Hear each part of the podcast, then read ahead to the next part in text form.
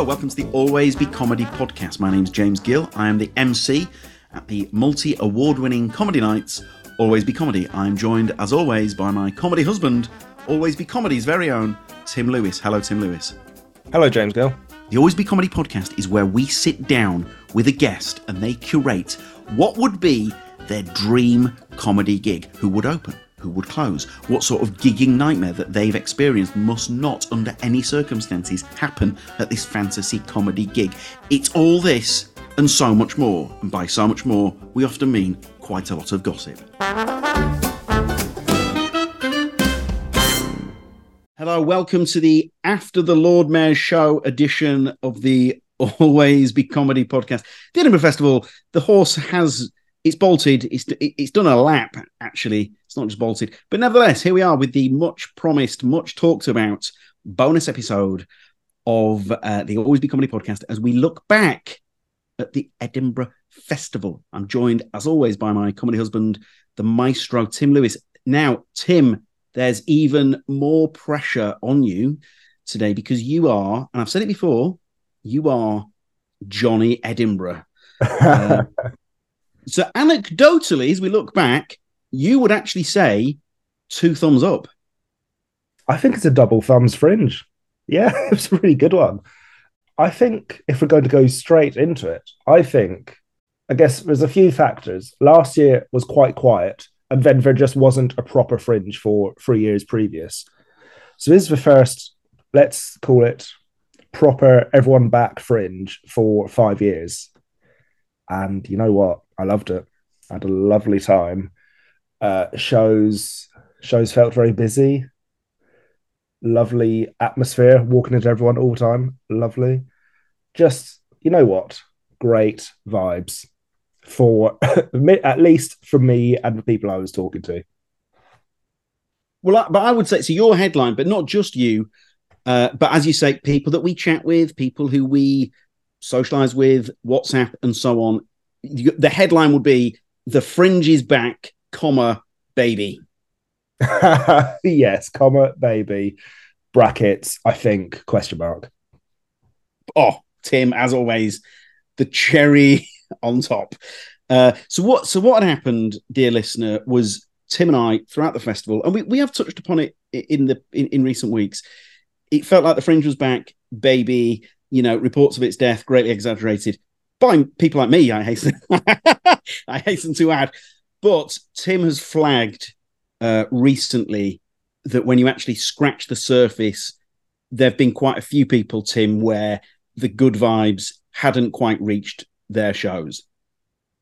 Yeah, of course. Um, it was still classic fringe with, unfortunately, a lot of performers having to pull shows due to lack of audience or just performing to 12 old people who don't necessarily want to be there. It's still a classic fringe in that way where it's going to be highs and lows for lots of different people. I know several performers who had excellent reviews across the board, and for whatever reason, they just didn't translate to numbers this year. So that was an interesting change. Like press, press feels important, and PR is still very expensive and appears to be important, but I'm not sure it's always translating. So it's very hard to tell really what happens next. Now, as we've we've had some we we have had correspondence on this exact subject, Tim. The thing that I know I'm not saying anything new here, but where the big red flags are being waved is still accommodation because we what we can't do is come on here and both go the fringe is perfect everything's back I'm not, I'm not saying that that is what we're doing but fringe is perfect everything's back to normal uh see you next year guys. The the big thing that that comedians uh, and audience members flag hugely is the accommodation thing. Is there any any update any news on those costs getting any Timmy shaking his head on on those getting any better?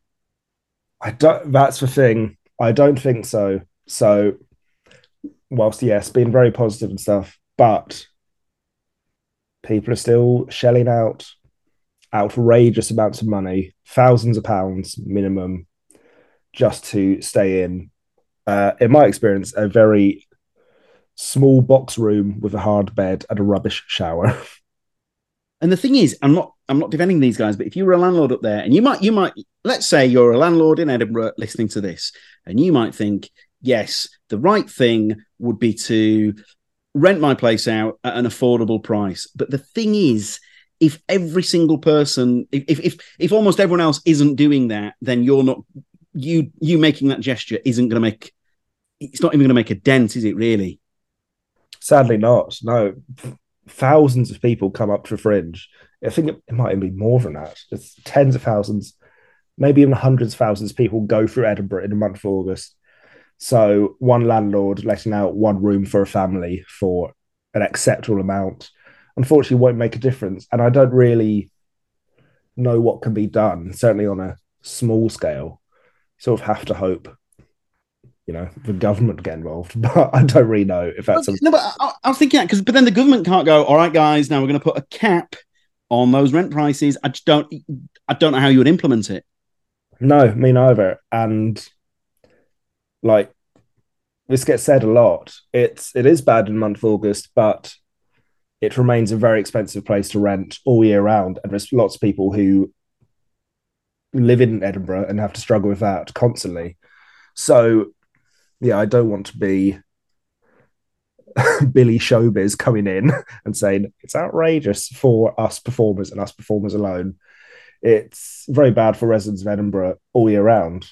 But in August, it goes mad, goes absolutely mad, the rates people are paying just to perform. And then also, if you, I'm not, not defending the landlords, no, no. but seems to be saying that a lot. Maybe I'm an Edinburgh landlord. I'm not. uh, if you are, get in touch next year. uh, triple my rates. Um, if you are, you might be thinking, well, hang on a minute. This this is capitalism. It happens everywhere. And the thing that springs to mind, it hap- Wimbledon, yeah. tennis. People do the exact same. They vacate their their house for those two weeks, and the rent is potty because they do know that people are prepared to pay. God, it breaks my heart even saying that out loud. Well, look, the the rent thing. There's nothing we can do about that. But in terms of a performer thing, what we've heard is Tim, I would say that this year's Edinburgh, from a performer feedback point of view, went so well that it will probably inspire more comedians to come back or to make that debut next year. I hope so. I had a really fun Edinburgh, and that felt like that was across the city. In fact, I genuinely can't really think of anyone I bumped into, and I bumped into a lot of people who were having a terrible time. Whereas I remember last year there were several performers leaving early to go home and just be like, sod this. I know it's the second week, but I'm not doing a full month here. I'm going home. Last year sounded awful. Yeah. This year, I mean, it sounded like night and day. Is that that's not much of an exaggeration? No, it's not. No, it's not. There was an article came out this week saying ticket sales were up 11%, which I think that is a lot in a single year. Um, so, t- so we, we, talk, we talked about this stat, this 11%. Mm. And we were both, I'm putting words in Tim's mouth, we were surprised that that number actually wasn't a lot higher, but that's based on the dudes we know. Whereas, as we as we've already alluded to, there's a lot more performers there. So that so that eleven percent, when you think about it, it's actually quite that is quite an impressive jump up.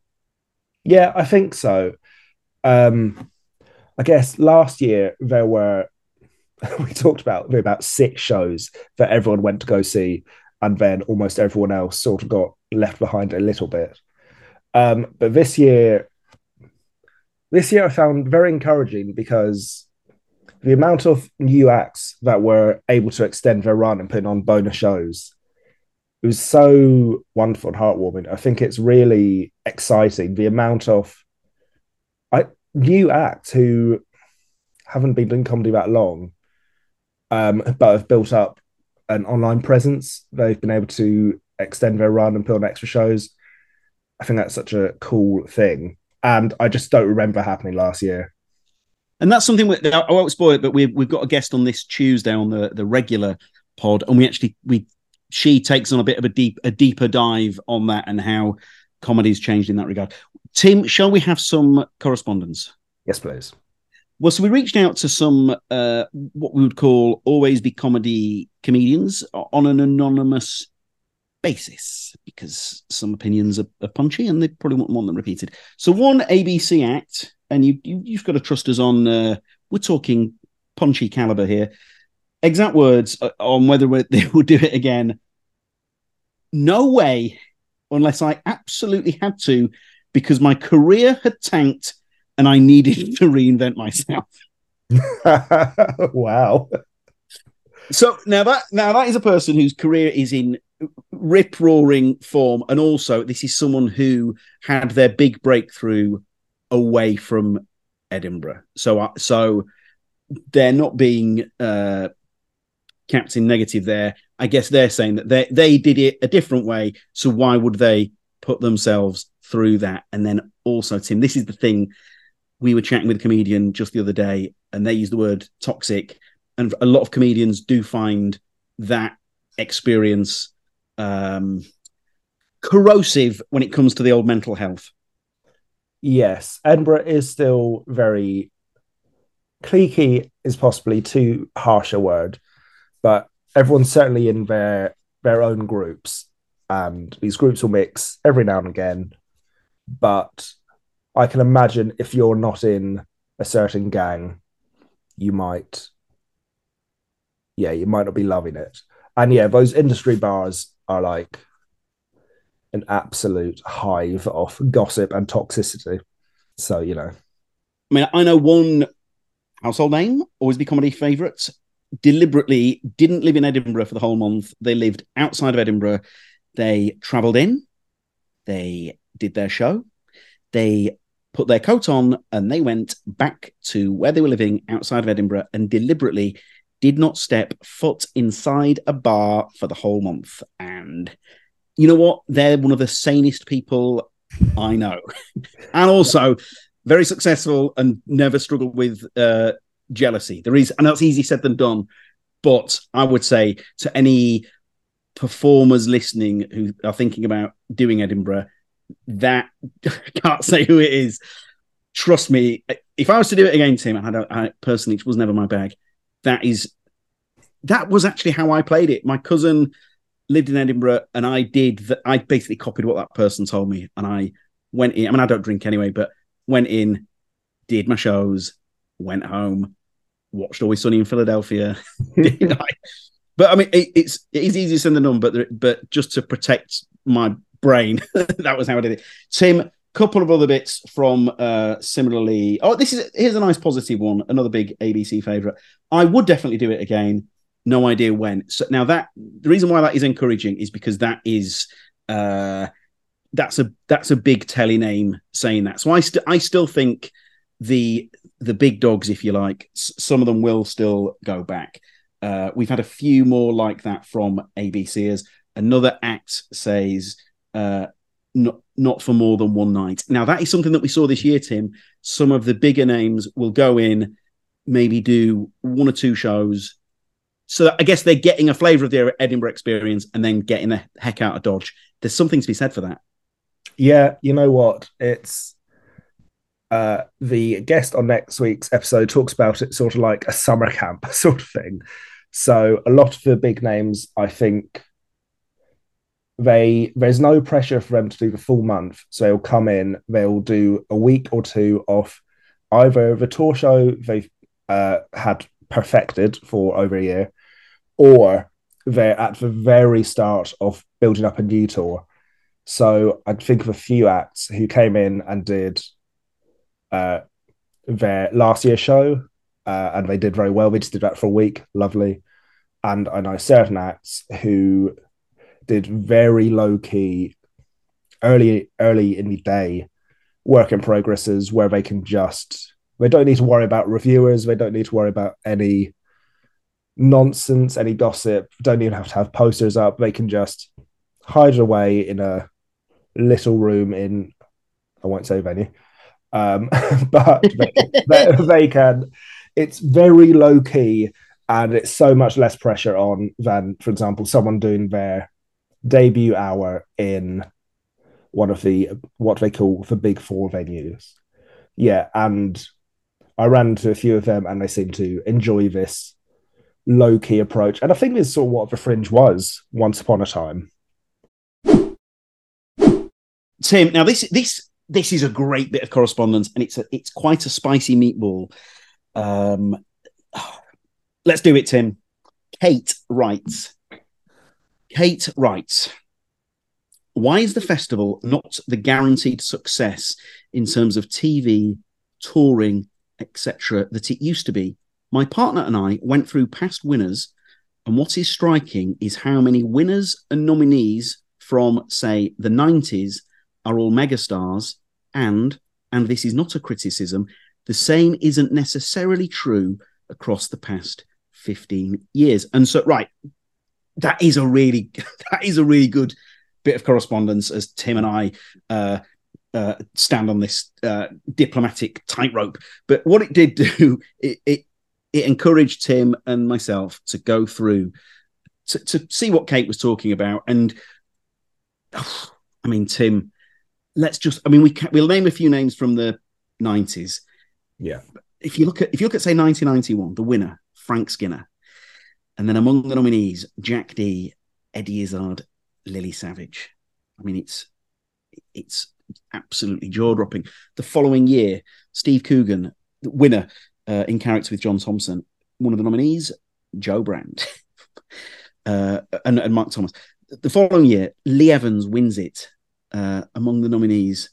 Uh, Corky and the Juice Pigs, obviously uh, Phil Nichol, uh, Phil Kay, Greg Proops. The I mean, so I can, go, we can go on and on and on, but through the nineties, you will see the likes of Harry Hill, uh, Al Murray, Jenny Eclair, Armstrong and Miller, Bill Bailey, Rich Hall, Dylan Moran, The League of Gentlemen, Milton Jones, Graham Norton, Johnny Vegas, Tommy Tiernan, Ed Byrne, Peter Kay, right, and on and on and on and on, right? And we miss.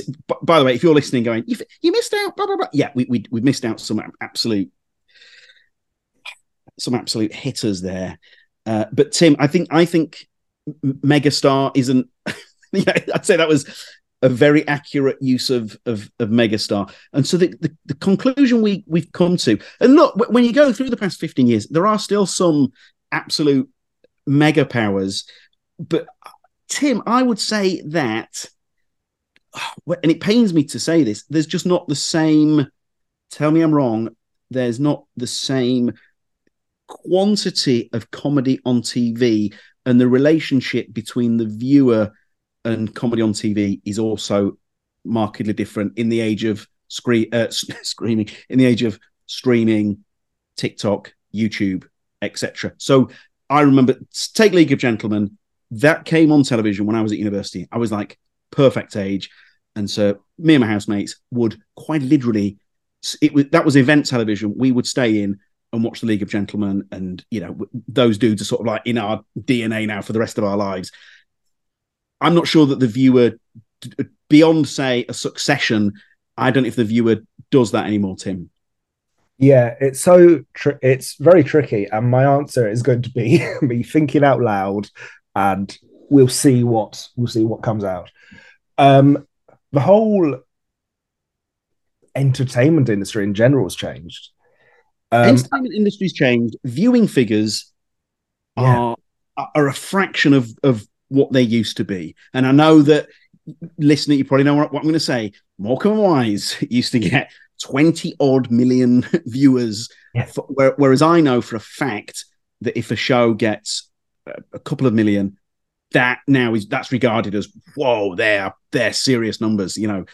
Um, so it's more like the world has changed, the viewing habits have changed, and also Tim, yeah, I'm, I'm sort I'm sort of loath to uh, uh, pick out people of recent years, but let's let we, we have to pick out someone such as Rose Matafeo wins it in 2018 and has gone on to have international super hit starstruck. So there are still, I get, I do get what Katie's saying because those names I've mentioned, we could probably name multiple hit TV shows. You, you know, pick out say Peter Kay, Harry Hill. We, you know, we're talking uh, national treasure, people who've had jaw dropping careers for 20, 30 plus years. So I get I get where Katie's coming from. Uh, Tim, have we have we have we answered that properly, or are, I feel like I've, I've almost chickened out of the answer. well, there's, there's, this could probably be an hour long conversation itself. Uh, even things like in the 90s, there were, you know, five channels. Uh, these days, there's, I can think top of my head now, there are five dedicated comedy channels on cable and so on. So it's just it's just so much harder to point everyone towards one thing i think. Um and the days of a family settling down to watch say tv burp. Yeah. I, I don't know what tell me i'm wrong. I don't know what i don't know i don't know if that's the thing anymore.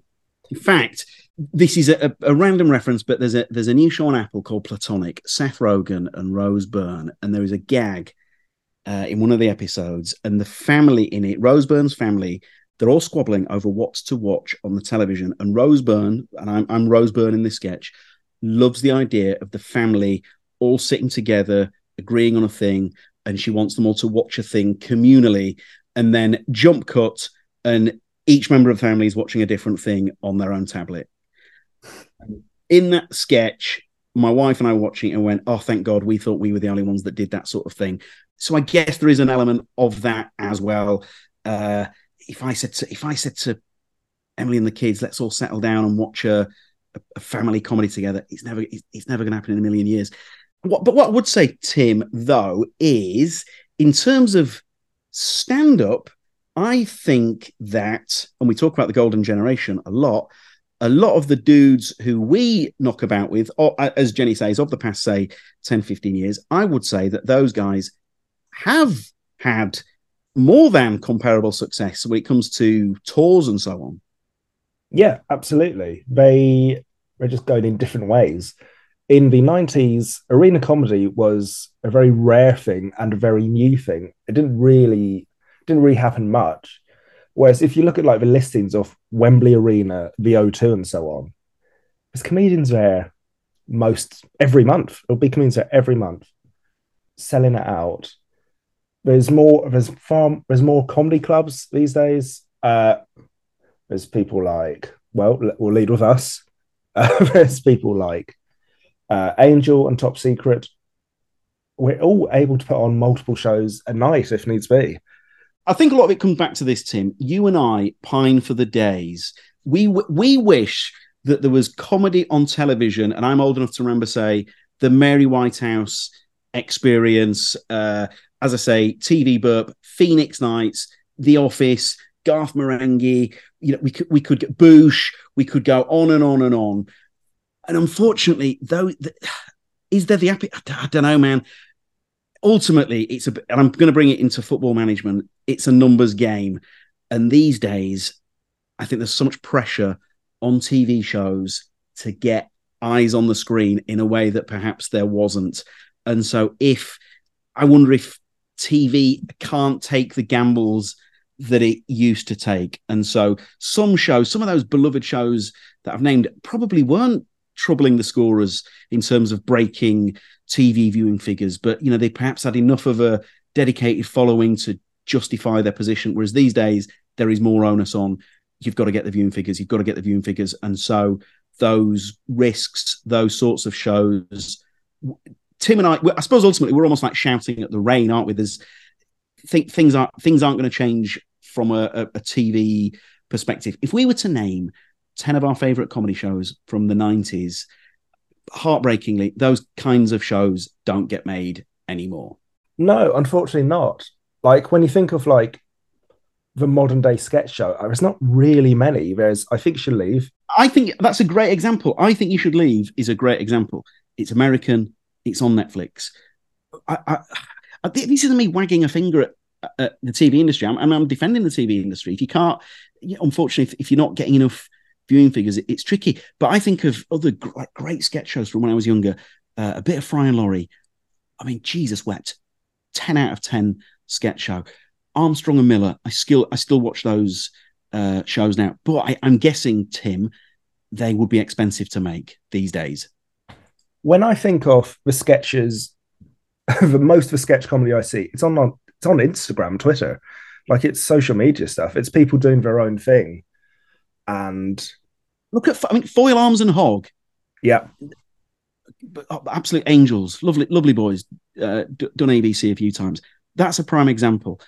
You know, one of them might be wearing a hat. That's probably that's about as, it's almost as I'm sure there is one where they, they might have thrown a bit of budget, but I'm, I'm saying that as a compliment. They they've they've made it happen themselves. They off the back of their brilliant, hysterical, viral sketches.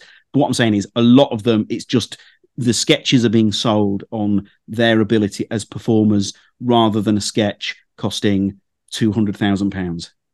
Yeah, well, when you think of the League of Gentlemen when they did their Edinburgh show that won the award, this was before this was before they did any series. The series got commissioned off the back of their sketch show, where I think it was them and I think it was tape to like stick their noses up and the occasional jacket to show like a character change.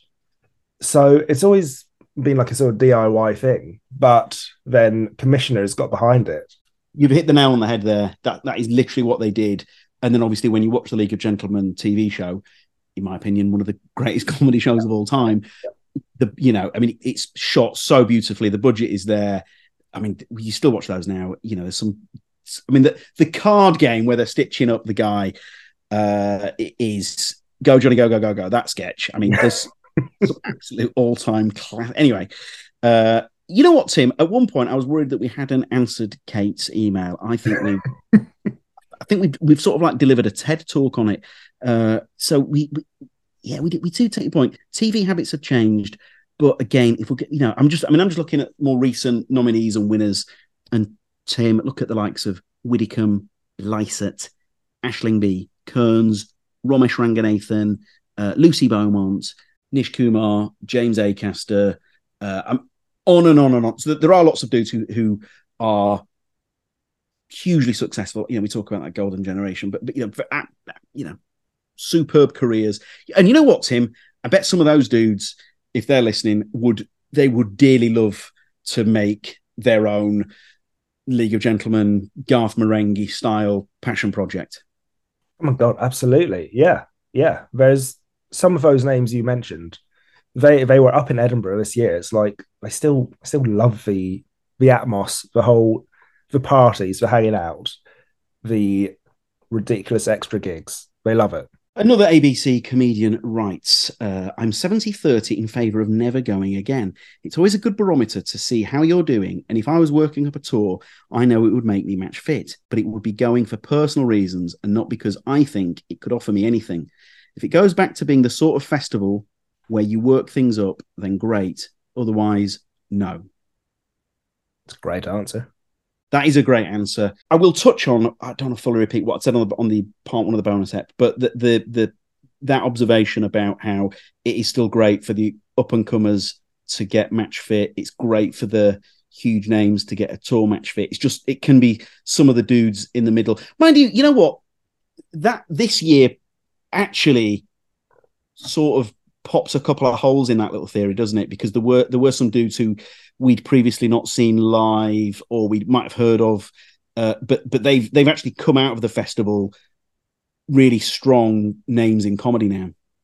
Absolutely, this isn't necessarily responding to that point, but I, I teched um, five shows over a month, and the difference in first performance to the final performance the improvements being made.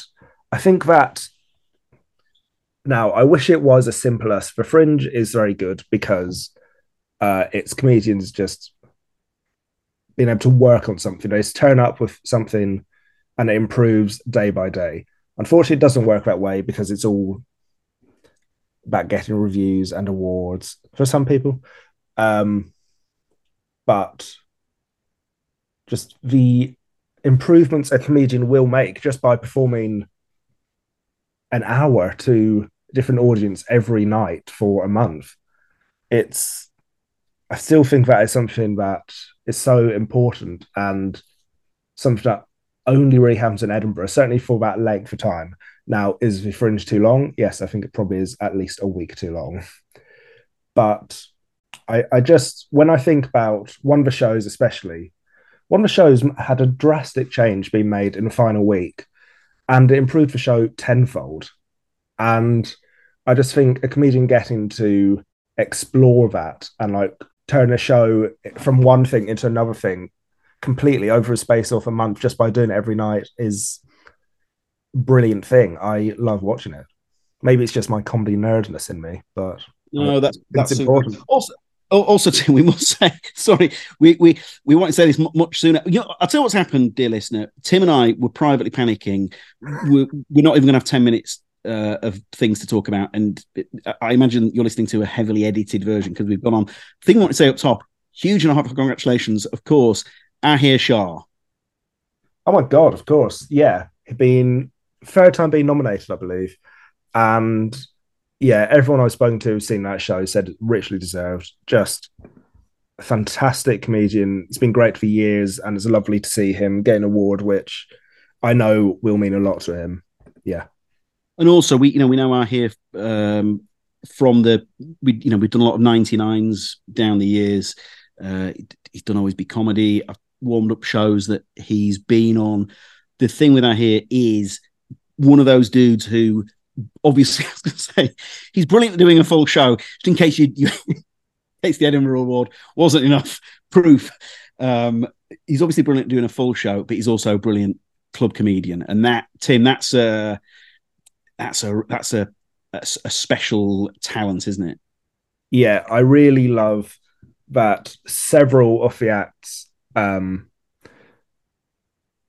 several of the acts nominated this year are proper don't say proper because no but i know what you mean. It's a bit you know when you know when like older or more you know more mature uh, former football managers and players they get they, they get flack for using this expression proper football people. Yeah. But i know i know exactly what they mean by that and i think i use that expression. They're, they're a proper comedy person. But i right i'm going to put words in your mouth. You are referring to say an ahir or an anya magliano or an ian smith someone who yes, that they're nominated or winning uh, for a brilliant full show, but they also know how to roof a potentially tricky Saturday night gig. Yes, absolutely. Phil Ellis is a circuit legend at this stage.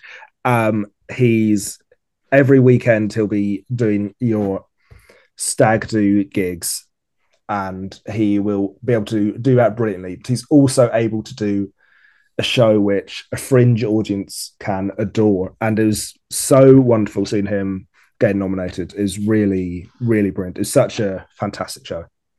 Uh, we also have to give a shout Janine Harouni, uh, another uh, ABC favorite, another terrific comedian. Um, and yeah, F- Phil Ellis, as you say, Tim, one, just one of those dudes. Just it's a phrase that I've heard Romesh use before uh, about certain comedians. Funny falls off him, and and he's just imbued with that, isn't he? That's that was exactly it. If you saw that show, so much invention and creativity from someone who's just been good for years, and yeah, Phil Ellis. He, he did always be comedy with. I think he had like a frozen arm, right? He was clearly in a lot of pain, and he did a set with a frozen arm, and there was a well-known comedy TV producer in the room that night who said to me for subsequent days after he was definitely doing a bit. And I was like, no, no, no, no, no. But but Phil, the reason why I share that is Phil Ellis is so funny that he's able to turn a what looked like a pretty bad injury into comedy gold. And he was getting so many laughs out of the fact that he was in searing agony and he couldn't move his arm that people assumed that it was all part of the act. It absolutely was not part of the act yeah, so Phil getting nominated, I really hope that will be uh, a real kick on for him, and the industry will realize that he is just it's just one of the funniest people going. Yes, um, incredibly strong nominees. Tim, another bit of correspondence. Dean C. This is one of the dudes, uh, an absolute mensch throughout our lockdown shows. Uh, regarding Edinburgh, writes in uh, Are there now alternative career routes for acts? Is the traditional model of open spot to live at the Apollo changing? And I think what so what Dean means there is uh, open spots, would go for years, would then do Edinburgh, would use Edinburgh as perhaps a launch pad. Now, something that we'd already talked about was the, the I'd mentioned the Craig Ferguson autobiography in terms of what Edinburgh used to be like. However, sounds like I'm contradicting myself. I would still say to him that there are examples of people who who were once open spots. They do the hard yards, if you if you like. They have a blistering Edinburgh, and then have ended up doing live at the Apollo off the back of having a great Edinburgh. I'm going to say Finn Taylor would be one such example. Yeah, absolutely, absolutely. What one of many examples. I still think.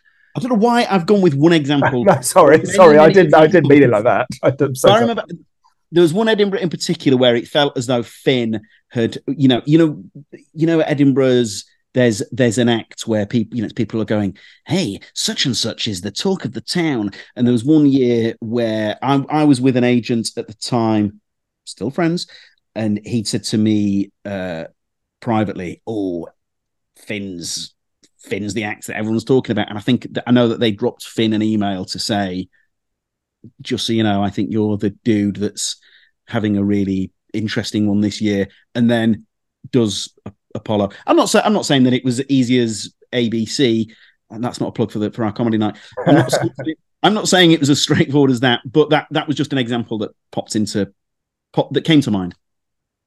Yeah, of course. Yeah, yeah, yeah. I I think yeah, that route is definitely still a route, but even within Edinburgh, there's been a real. I think especially this year, there's been a thing where comedians who started on TikTok so, like doing sketches on TikTok, have been able to translate that into an hour long show in Edinburgh. So, um, it's very interesting. My partner, she went to go see Laura Ramoso, who I hadn't even heard of before because she was not really a live performer before. She was a TikTok comedian, so to speak. So she's putting out these sketches, you know, most days, which are like fantastic.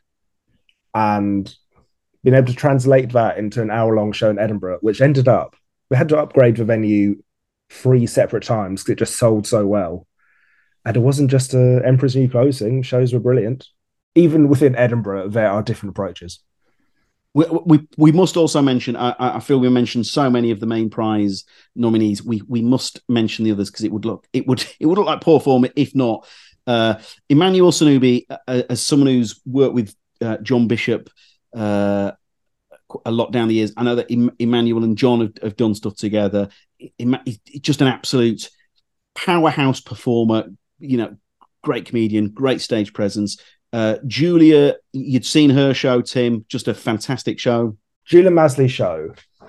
Um, I don't know if I'm allowed to pick favorites, but it was my show for Fringe. I thought it was beautiful, sort of incredible, ethereal show what it's so hard to describe. It, I went on the night it was given a five star review in the Guardian, so there was already a bit of hype coming into it. It was one of those nights where Frank Skinner's in, Adam Kay's in. We're stuffed into this basement at half past midnight to watch this Estonian clown. Like it, that's that's an exciting fringe thing. It felt like a real buzzy show and it was perfect. One of the best things I've ever seen. Um, yeah, I thought it was just wonderful. That's coming to Soho next year, and I think you must go if you're even near London, let alone in London. And Kieran Hodgson, if I can scare Kieran to death, I've said this to his face actually. My, so my mother's maiden name is is Hodgson. I am half Hodgson. Kieran Hodgson looks so much like my granddad when my granddad was young and serving in the Navy that part of me wonders if, I mean, yeah, I'm getting carried away, but Kieran Hodgson, Hodgson has uh, done ABC. What a, I mean, he's not just a great comedian. The dude is just cut him in two, and there is talent like a stick of Blackpool rock. Um, if you've seen The Flash, he's got he's got a great role in that. Brilliant. Kieran Hodgson is just such a talented uh, sweetheart, Tim yeah, that was the last show I saw of Fringe, and it was such a perfect way to end my Fringe. It was just, it's so great because I first time I ever saw him, it was in a tiny room in King's Cross. It was a great show, but seeing him perform to hundreds of people who all absolutely adore him at the end of Fringe was just perfect. Yeah, a real talent. Uh, the first ever tour I managed was Kieran Hodgson's 75 tour. So I got to see that show many times. And yeah, he just writes such incredible shows, all so different. And yeah, he's just fantastic. Everyone nominated this year was really brilliant. I have to say, panel were very honoured this year. Tim, I'm, I'm well aware that we we we went from worrying that we weren't going to hit 10 minutes to now we're worrying that we're going to emulate Mark Watson with a 36 hour long show. We want to talk about the best newcomers again, uh, uh, some absolute bangers in there. Uh, a couple of bits of correspondence that we didn't get to. Apologies, and th- but thank you for everyone uh, for writing in. Tim, was there anything else? Well, such a big topic. There's so many things, but my hopes for next year, I hope uh, it's cheaper to get to. I hope it's cheaper to stay in. Um, but I'm really encouraged from this year. I had a wonderful time. I thought had a great, great time. Saw so many good shows, such a variety of shows. It was really lovely seeing purely funny stand up being celebrated as much as it was, maybe most it's been this year. You know what? That is you're absolutely right. That's a big thing, actually, isn't it? Purely funny, purely funny stand up, winning awards, getting nominated, getting bums on seats, even if even if uh, certain shows weren't nominated, but there were pu- we know there were purely funny stand ups having great fringes. Yeah, absolutely. It was it was what you want a fringe to be. You can have your uh, theatrical shows which take in all sorts of things, doing very well, and you can also have uh, one comedian, one microphone, and a single spotlight on them, and it do- does just as well. It was something for everyone, and that's what I want the Fringe to always be. Oh, Tim. The final word goes to Tim Lewis. Glorious as always. Uh, Tim, I'll be honest with you, we were worried uh, five minutes before pressing record that I hope the listener enjoyed that half as much as we uh, uh enjoyed. There were, there were, times where we were on a tightrope, but we'll go with enjoyed. Uh, that that you were great there, Tim. Thanks very much. Oh, you were great there too. Um, so a lot of insight for someone who's in Spain. Thanks very much. A lot of insight for someone who's bright red. Um, but no, I, you know, we we keep our ear to the ground. Is that the phrase? Uh, but yeah, it's we it's our job, Tim, to be across all this sort of thing, isn't it? Yeah, absolutely. It's well, look, this, this is necessary to Edinburgh, but I love that. The thing I know most about is my job. The second final word goes to Tim Lewis. Uh, as always, uh, get in touch. The team at alwaysbecomedy.com. Uh, five house points to Tim for doing a Q&A on Instagram. That worked out very well. Uh, thank you for those questions.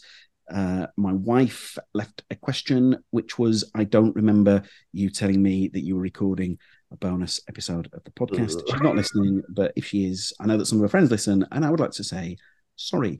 Uh, Tim, oh, rate, review, subscribe, all that malarkey. Absolutely. Cheers, guys. We'll see you. Uh, we'll see you soon. Oh, mate, this Tuesday, this Tuesday's episode. If you like, we're not going to spoil who it is, but Tim and I, we, we, we've done we've done the episode, obviously, but we keep talking about how good the guest was. Our first American, and she was just brilliant. You're gonna love it. You're gonna love it. Cheers, dudes. Bye bye bye.